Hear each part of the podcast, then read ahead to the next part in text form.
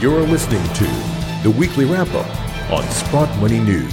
Hello and welcome back to this week's Weekly Wrap-Up here on Sprott Money News. I'm your host, Jeff Rutherford, and on the line with me today we have our chairman, Mister Eric Sprott. Good morning, Eric. Hey, Jeff. I'm good. How are you? I'm doing fine, Eric. Thank you. So, Eric, a very strange week in the precious metals market.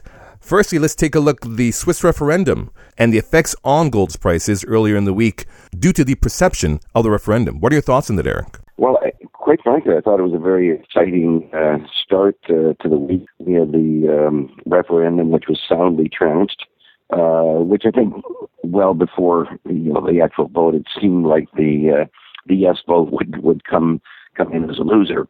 But I think the most interesting thing is to have watched what happened in gold on this Sunday night post the uh, referendum news, and it just dropped dramatically down to about eleven fifty, maybe even a little below that. And I think what was interesting is gold stayed at eleven fifty, I think for about six hours. And it just seems to me that somebody just stood in there at eleven fifty and said, fine, you want to sell me gold? Just sell me gold.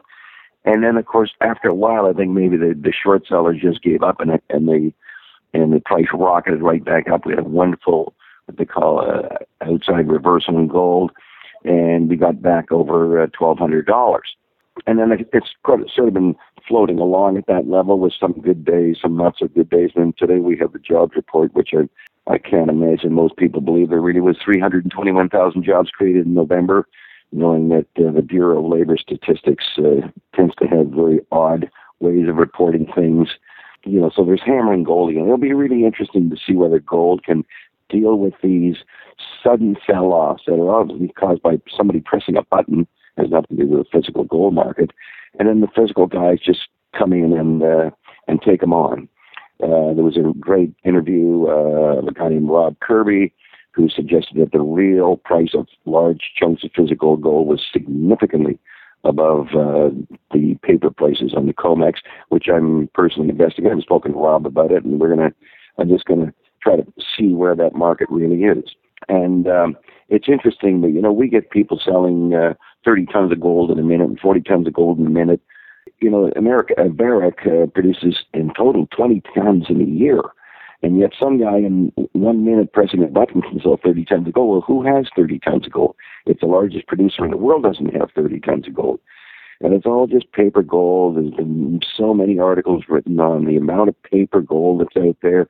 Wonderful article in Zero Hedge about how there's this long uh, Nikkei short gold trade going on, which I think bears a lot of um, analysis, because it looks like there is some kind of policy that the Nikkei goes up, that somebody on the other hand is shorting gold, which is wonderful because it's a paper short. And we know in the physical market that the Chinese demand is very robust. The Indian demand is very robust. We got rid of the eighty twenty rule, uh, which, by the way, it's kind of funny. We got rid of the eighty twenty rule really on Thursday night last week, but gold went down on Friday. And of course, I said, well, gold went down because, you know, it's the month end and the paper guys want it down. But the fact is, it was a very, very positive development, which is never allowed to, of course, impact the price of gold. But it was a positive development, and I think we're going to see very powerful numbers out of India and China and many, many other countries here. So I think, as I've explained many times before, the physical market is as strong as it's ever been. And sooner or later, the physical's going to win the day here. All these people short paper gold who couldn't possibly deliver, their Waterloo is going to come here. So it, it's an interesting week. Uh, I hope that gold will rally off of this takedown here at eight thirty in the morning because of the jobs number. And, and if it does, then I think we can finally see the effects of the physical market uh, having some more impact than the paper market has on gold. So, Eric, likewise, let's move over and take a look at consumer numbers, particularly Black Friday. What are your thoughts on that? We definitely saw a lot of media coverage in regards to that. What are your thoughts on the outcome in terms of the numbers? Well, it's interesting that, I mean, essentially, the Black Friday, the weekend sales were devastating. They were down eleven percent. I mean, it was just a horrible, horrible number. It's not even a recession number. It's a depression number. And I don't know whether it's because people shop before Black Friday or maybe people think they're going to shop after Black Friday. The fact is that uh, most middle-class uh, individuals are tapped out. The one item that to me is the most significant item for the U S consumer is medical costs.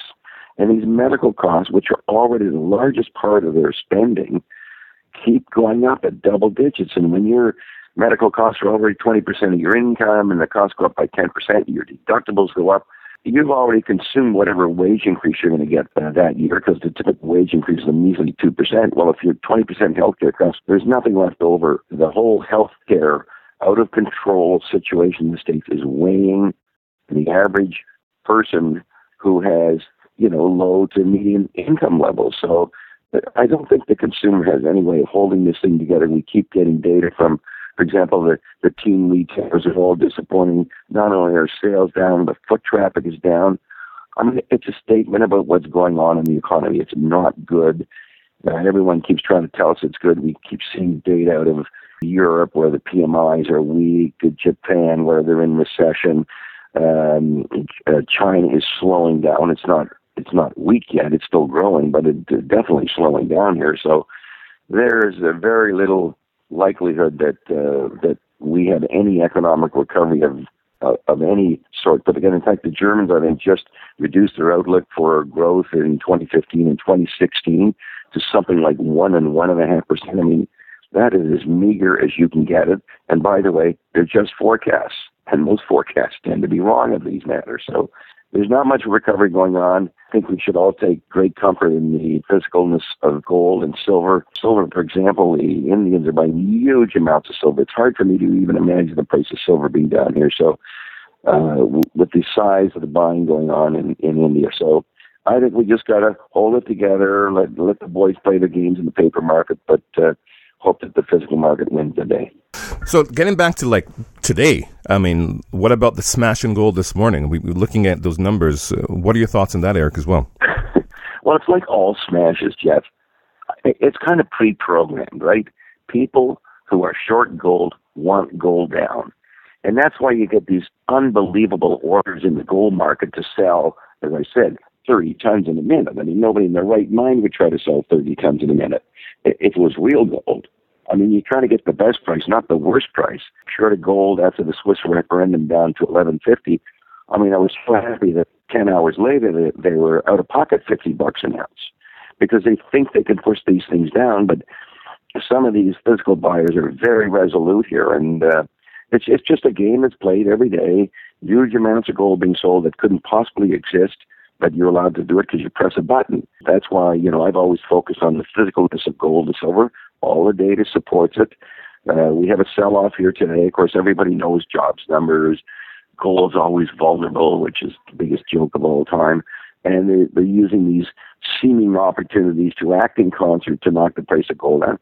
And it'll be very interesting to see where it closes today. I hope that we uh, see a rally off these lows. We've already seen a bit of a rally off the lows, and I hope it uh, can carry on for the rest of the day. Well, as usual, Eric, we always appreciate your insight here on the Weekly Wrap-Up, and we look forward to speaking to you in the weeks to come. Okay, Jeff, all the best. Wonderful. And to our listeners, thank you for listening. This is Jeff Rutherford for the Weekly Wrap-Up here on Sprott Money News. Have a great weekend.